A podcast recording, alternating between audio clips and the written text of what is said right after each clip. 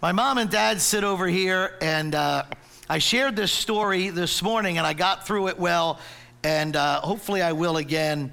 Um, I tried to rehearse it enough to do just that. But 48 years ago, on a, I, I know where my parents were. On a Sunday in March, 48 years ago, they were here.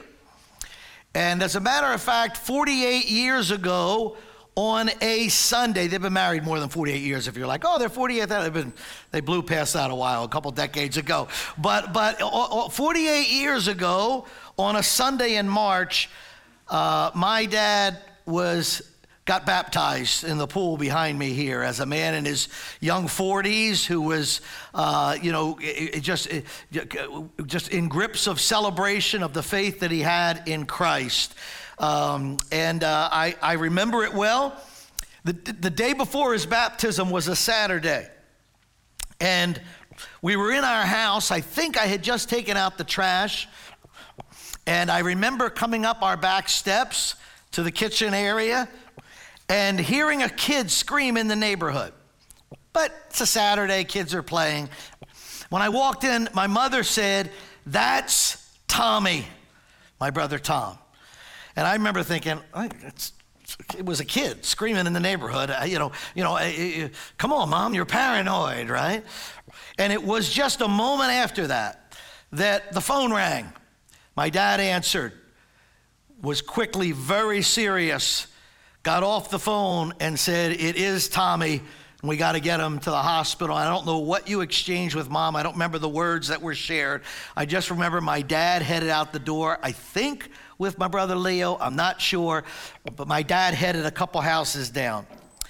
My brother Tom was in sixth grade at the time, and he was playing with a wonderful neighborhood friend who we still love and, and, and rejoice in our friendship today.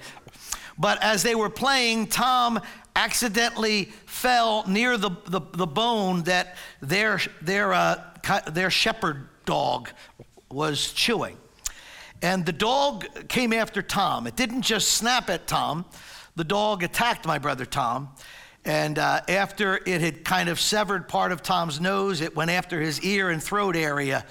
And uh, it was, it was a, a very, very serious uh, moment. Thankfully, by the grace of God, there was some young adults there that were able to, to, to, to take the, to end the attack on my brother Tom. Dan, you were talking about it. See, I, I, practiced several times not to get emotional, but it was an emotional day. Anyhow, I remember the day because I remember specifically um, when Tom got home from the hospital. In the hospital, they had uh, kind of reattached Tom's nose, and the doctor just so happened to be a plastic surgeon there at Kennedy Cherry Hill. And he put 150 plus stitches in my brother's ear and I remember Tom coming home and he looked a bit like a zombie, you know, just exa- absolutely exhausted, patch on his nose, his entire head was wrapped. And I remember we gathered as a, as a family in prayer. I remember gathering around the, the, the table there, and I just remember us praying. Whew, 48 years ago. I just remember us praying because the doctor's words were, it's a wait and see now, right? When the, when, the, when, the, when the wrappings come off in a few days, uh, we, we will see whether Tom's ear is blue and the ear has not survived, or Tom's ear is pink and it has survived. And I remember us praying as a family. I remember the impact on my father. Is this Satan trying to stop me from being baptized? Is this God doing what, what's happening? And the next day, he was baptized for his faith in Christ. And a couple days later, the wrapping came off. The results were in. Tom's ear was pink, and by the grace of God, right, it, it, it, survived, right? I share that with you, and normally don't kind of share a story like that in the beginning of a sermon, but because I want you to have a sense from the very beginning of our study in First Thessalonians that when the Apostle Paul writes this letter, he has just come through an experience just like that. Not exactly in the details, but he has had intense anticipation, waiting for the results, and the results have come in. And he writes First Thessalonians because of that. So let's pray and then we'll continue. Father in heaven, you are here with us on earth. Jesus, you are here in our midst. Holy Spirit, move among us, stir us. Do what you want to do in our hearts, I pray. Overpower us, take down our defenses, humble us. Let us rejoice in you, I pray. In the name of Jesus, our Savior. Amen.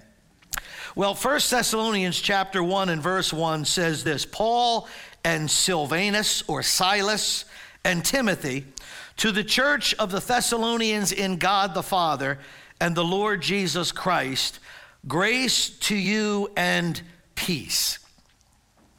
We are here today in Maple Shade, New Jersey, in the year 2023, because we believe that this letter is inspired by Almighty God for us. I, am not sure if it, where you are in your thoughts, but that's what I believe, and I know most of that's what we believe as a church that God had the Holy Spirit inspire Paul's words. Paul, as we saw last week, was writing to a specific group, and we'll see why. But God was using it to speak to the church throughout the ages. I just remove the truth of God, and to me, human life is meaningless. It just, it, there's no explanation for so many aspects of humanity. Faith is not a crutch to me, it's not something I'm hanging on to because I got nothing else. I am convinced beyond a shadow of a doubt that God, His Word, the gospel of Jesus, puts all of life so much in clear perspective. And so, we're reading this for that reason. But I want to say this the best way for us to gain from it is not to pretend that the letter was written to us. What I mean is, you could open up First Thessalonians, you could at your house open it up, read a verse, and absolutely the Holy Spirit can use that verse in your life. But the best way for us to get the the full impact and apply it is to try to do what? Let's understand the historical, cultural, real life context of the letter. And you may say, I don't like history. Well, we're going to go through a little bit of it tonight because today, because we are following a historical Savior. Jesus Christ walked this earth, He changed this world. And so we're going to look at a little bit of the history, right? So that we understand the real joy that Paul has. So let's take a walk in Paul's shoes as he before he writes the letter, as he arrives and meets the Thessalonians. To do that, we got to go back to Acts chapter 16. If you want to put your bulletin or something in First Thessalonians, we'll be back to it. But Acts chapter 16. The first thing I want us to see is Alexander's dream. Who's Alexander? Alexander the Great. Because I really do believe that to understand what is filling Paul's mind, you have to remember Alexander the Great. Why? Well, when we read in Acts chapter 16, we read in verse 6 and they passed through the Phrygian and Galatian region, having been forbidden by the Holy Spirit to speak the word in Asia. If you remember what we said with Paul, the letter writer, Paul gets back from his first missionary journey. He writes the letter to the Galatians. Then he heads off on the second missionary journey. He visits some of the churches in Asia that he already reached, and now he keeps going west. And as he's going west, he comes to uh, verse 7 to Mysia. They were trying to go into Bithynia, and the Spirit of Jesus didn't permit them. And passing to Mysia, they came to Troas. Where's Troas? So if we've come, you know, I'm, I'm facing, anyhow, if, if we've come through Asia this way, right, and we, we get to the end of Asia, in essence, there's the Aegean Sea, right? Uh, below it is the Mediterranean Sea. The Aegean Sea, on the other side of it is Greece, it's Europe. And that's where Paul has reached. He's reached that area. And he's given a vision in verse 9. And a vision appeared to Paul in the night. A certain man of Macedonia was standing and appealing to him and saying, Come over to Macedonia and help us. Macedonia, Macedon, Greece. Okay? You know, in, that area, right? Come on over to us. And Paul does. Paul and Silas and Timothy, they take the gospel over and they come and they land in that area. Where are they? They're now in Europe for the first time. This is the land from which Alexander the Great has gone out from and built his, extended his empire. When? Well, three and a half centuries earlier. So, in other words, when the Apostle Paul enters the homeland of Alexander the Great, he's entering it approximately three and a half centuries after Alexander had conquered, you know, his world, right? And there's a kind of just a fascinating fact that, that, that allows us to kind of, you know, a point of reference. And that's this that the amount of years between Alexander the Great launching out to build his empire and Paul walking in it are almost the exact amount of years since the first Europeans settled in this area and us walking in this area today.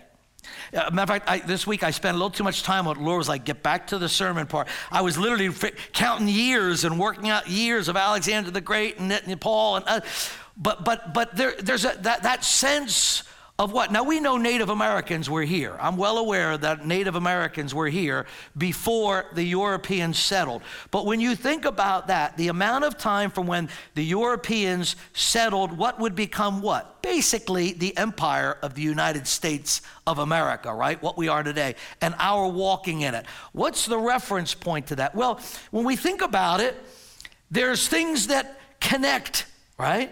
So, for example, names of towns or roads. So, Rudderow Avenue. Rudderow Avenue in Maple Shade is a road. And where does it come from? Well, if you look at one of the earliest titles to land in this area, it was titled to John Rudderow in 1684 think there's a Rudderow Avenue in Pennsauken. In several of the towns in this area, there are Rudderow Avenues. Why? Because of that, that connection from us walking on Rudderow Avenue today to when John Rudderow first settled in our area. Take Stiles Avenue, right? Stiles Avenue that we have in our town. It, it, what, it, why is it named that? Because one of the earliest titles that we have to land in this area was to Robert Stiles in 1695. So if you take the time between when those guys, you know, and families, you know, settled here and us today, you're almost the exact amount of years from when Alexander the Great launched his empire and when Paul stepped in it. Why do I even bring it up? Because when Paul enters in, he's being reminded of the same thing. He sees the city of Philippi. Philippi was named after who? Philippi was named after Alexander the Great's father, Philip. Thessalonica was named after who? Thessalonica was named after Alexander the Great's sister.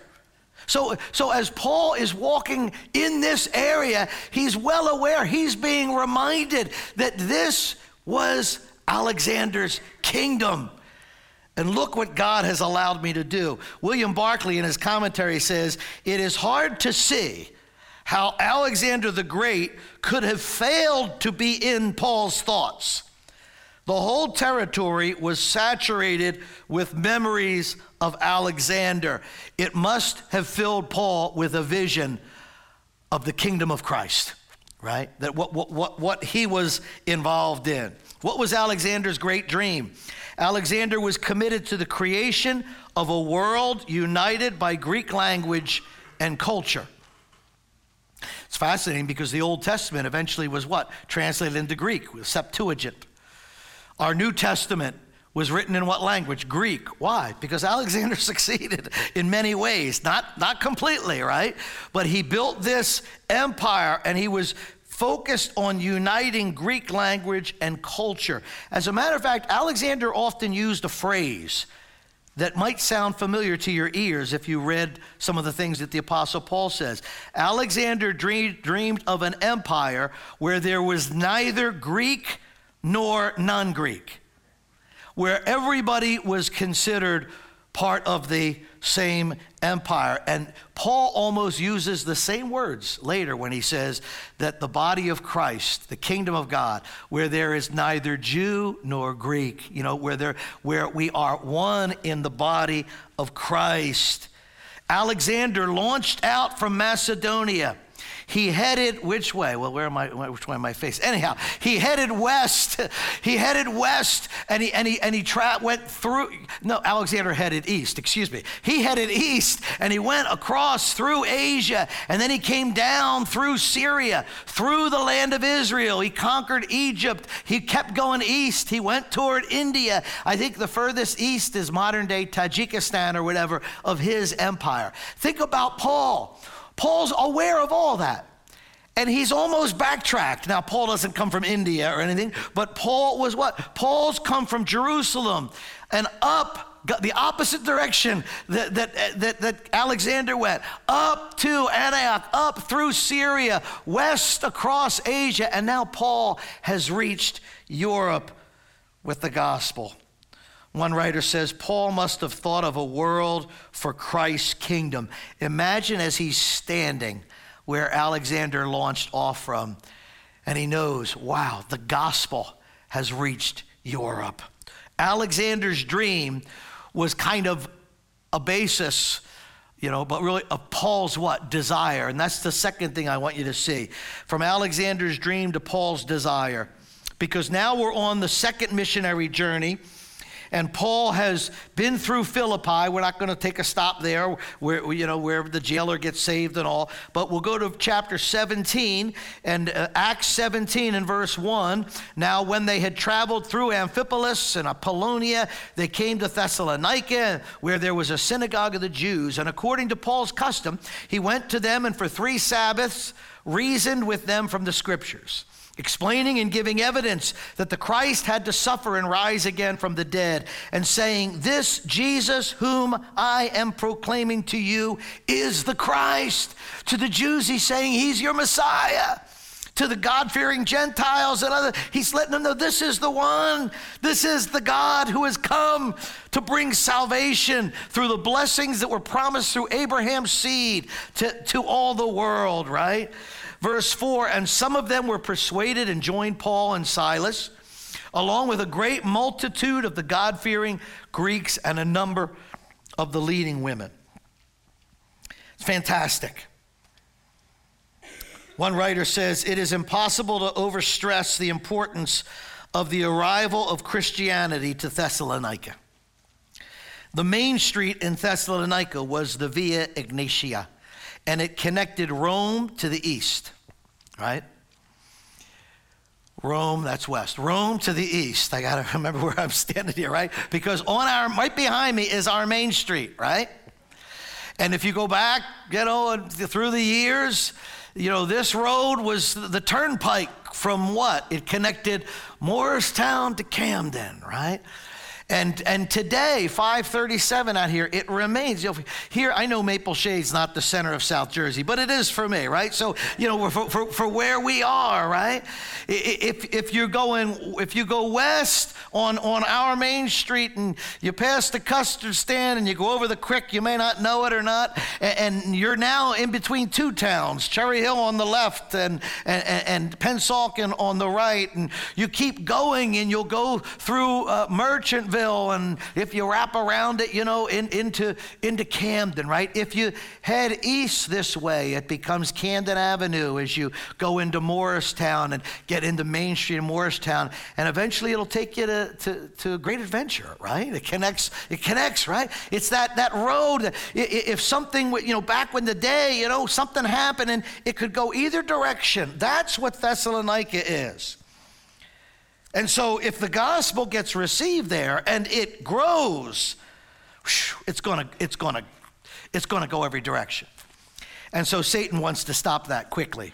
And so, what do we read in Acts chapter 17 and verse uh, 5? But the Jews becoming jealous, and this is not, by the way, if you're new to Scripture, there's nothing anti Semitic about that. It's not saying those lousy Jews, it's making a historical reference to the Jewish leaders Remember, Jesus was Jewish. His, his earliest apostles and followers were Jewish. So when we read words like that, there's nothing anti Semitic in this. It is stating the Jewish leaders who rejected him as Messiah were now trying to do what? To persecute. They were jealous. They took along some wicked men from the marketplace. They formed a mob, a mob, set the city in an uproar. And coming upon the house of Jason, they were seeking to bring them out to the people. And when they did not find them, they began dragging Jason and some brethren before the city authorities, shouting, These men who have upset the world have come here also. Think about those words, right? What, what, what they meant to Paul, even. Wow. Alexander the Great upset the world. He did it with a military and conquered and conquered and conquered. And they're saying, us coming into his kingdom, we've upset the world just with the gospel, just with the message of Jesus Christ. Whew. Tearing down pride, tearing down walls, just changing lives one by one. Wow. The persecution comes, right?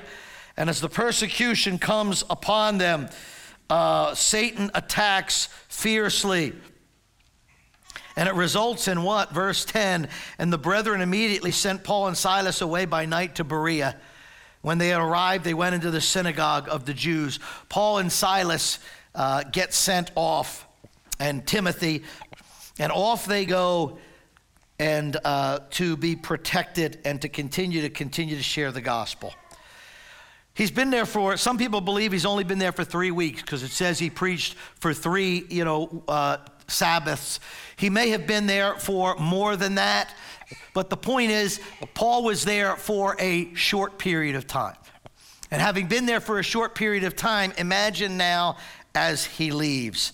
He's seen some Jews get saved. It's mostly a gathering of Gentiles and prominent women in the city who have come to Christ Chuck Swindoll says a storm of persecution had swept Paul, Silas, and Timothy from the city of Thessalonica. In the wake of the storm, the budding church, right? You see some of your bushes, my daffodils look like they're getting ready. I don't know if yours, right? But but but the, the budding church in that city was left bruised, weary, and underdeveloped. And maybe you've had moments where you could experience what Paul was experiencing at that moment. Maybe you've had someone in your family who had a significant critical surgery. And you're meeting with the doctor afterwards, and the doctor says, What? It's, it's, it's now a waiting game. It's a matter of time till the results are in.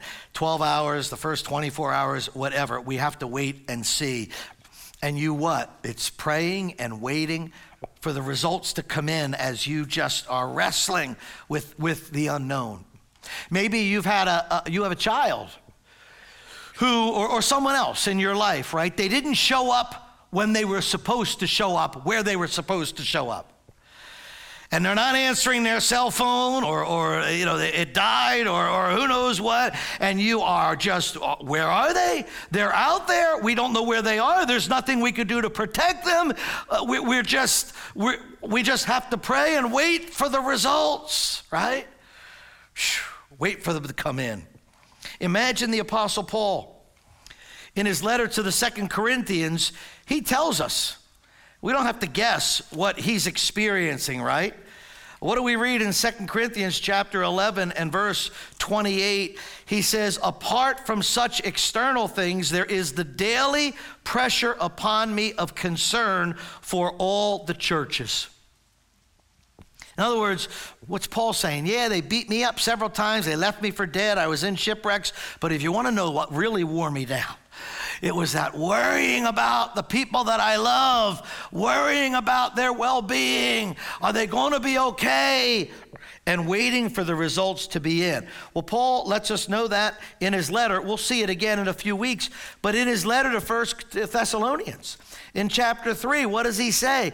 Therefore, when we could endure it no longer, we thought it best to be left behind, and we sent Timothy, right? We sent Timothy to go let us know. Paul says, I couldn't take it anymore. I didn't know what had happened to you all. You know, the ring cameras on your building weren't working, your web page was down. No, no, they didn't have technology like we do, right? You know, we can look somewhere in the world. Uh, Paul's like, I, have gone on, I'm sharing the gospel, but I don't know what's happening back there to the Thessalonians. The persecution had come upon them. They were being, they were suffering as a brand new group of believers. And he says, I, I couldn't take it. I had to know the results. And that's the third thing we see the Thessalonians' demonstration. From Alexander's dream to Paul's desire to the Thessalonians' demonstration. Because Timothy comes back from Thessalonica and he's got news. I got, I got the results. You want to hear? You want to hear? I, have got, I've got the results. I've got the news of what's happening there. You could just see Paul go, Tell us, come on. Let's, well, let, us, let us know, right? He probably didn't have to because it was probably apparent on Timothy's face. But it is the results come in, and that's when Paul writes the letter to the Thessalonians, when the results come in.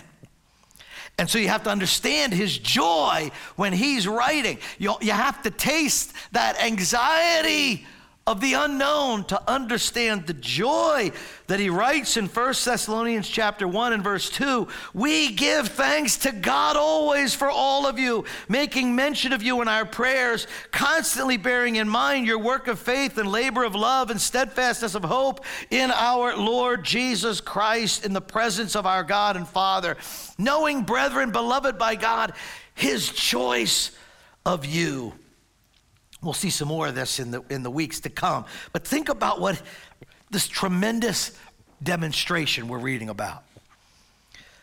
Uh, Paul gets this news and he just starts writing, I just want to praise God for the demonstration of your faith to the unbelievers, right? Because Paul had been wondering if they had been beaten down, if they were discouraged, if they had dispersed and were not even gathering anymore. And instead, he gets to say what? Verse 8 the word of the Lord has sounded forth from you.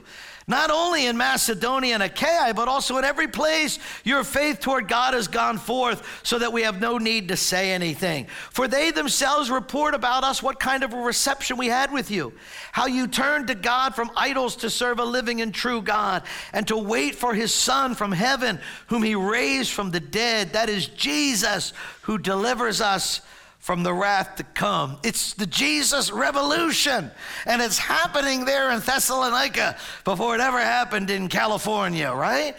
This exciting, just lives that are being changed by the gospel. And Paul says, I have got to tell you, I am rejoicing when I hear about your confident faith and your boldness to speak. This past Tuesday, for our story time. Our, uh, I, have been, we've been getting bigger, more, more, more, more, more kids coming. We're great having you. Hey, it's not too late to join us. You have a two to five year old, uh, whoever you are, their parent, their guardian. Come on out Tuesday, right, at 10 o'clock for our story time.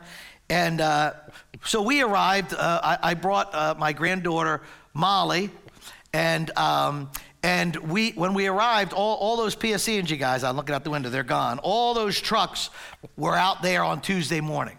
They were going to do what they weren't able to do until yesterday, putting that new pole up. But what, when I went, I went over to them, hey, you guys, what's happening here? And they said, yeah, we're, we're putting some new pole here. I think you guys need some more power, some more service to your church or whatever. And uh, that's what we're doing, but we, we can't because it's drizzling.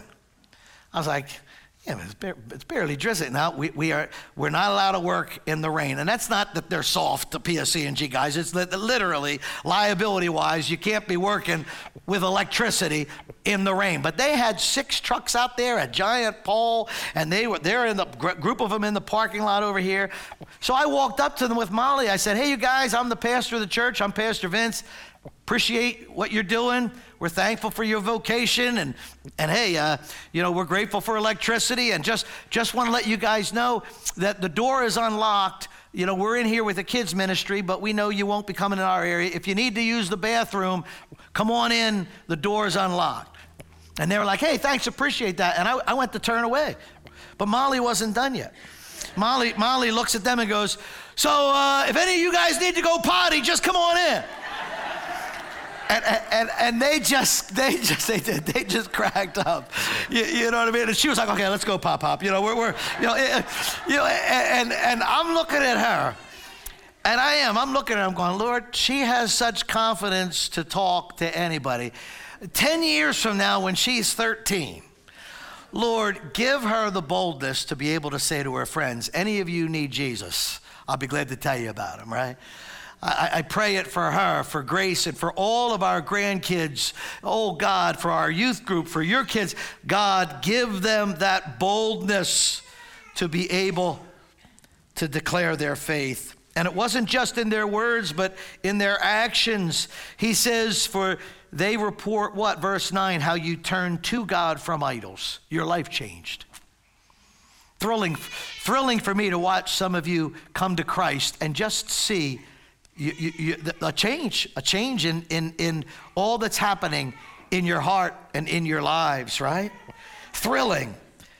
What, what, a, what a blessing. Not only that, they were, their whole purpose they no longer were living like, hey, we're living to, for our retirement or we're living for our vacation house.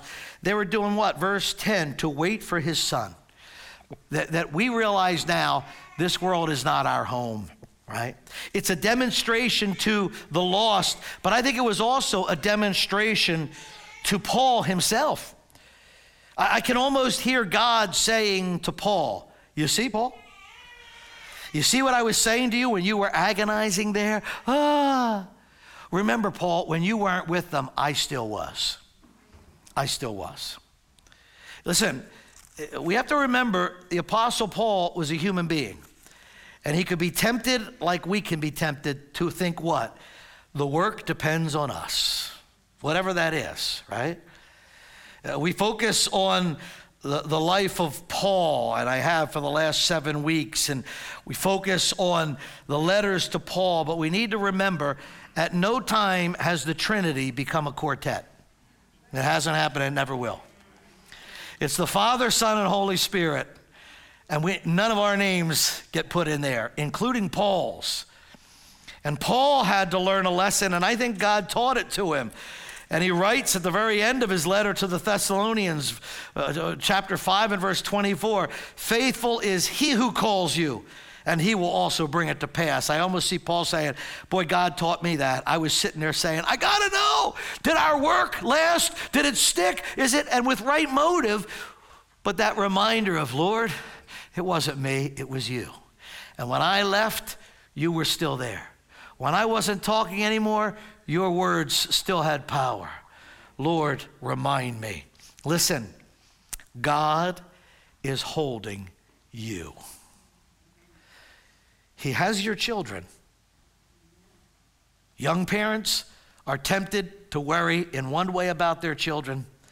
Older parents are still tempted in other ways at times as they wrestle and struggle with where are their children in, in, in, in certain areas of, of spirituality and life, remember this God has your children.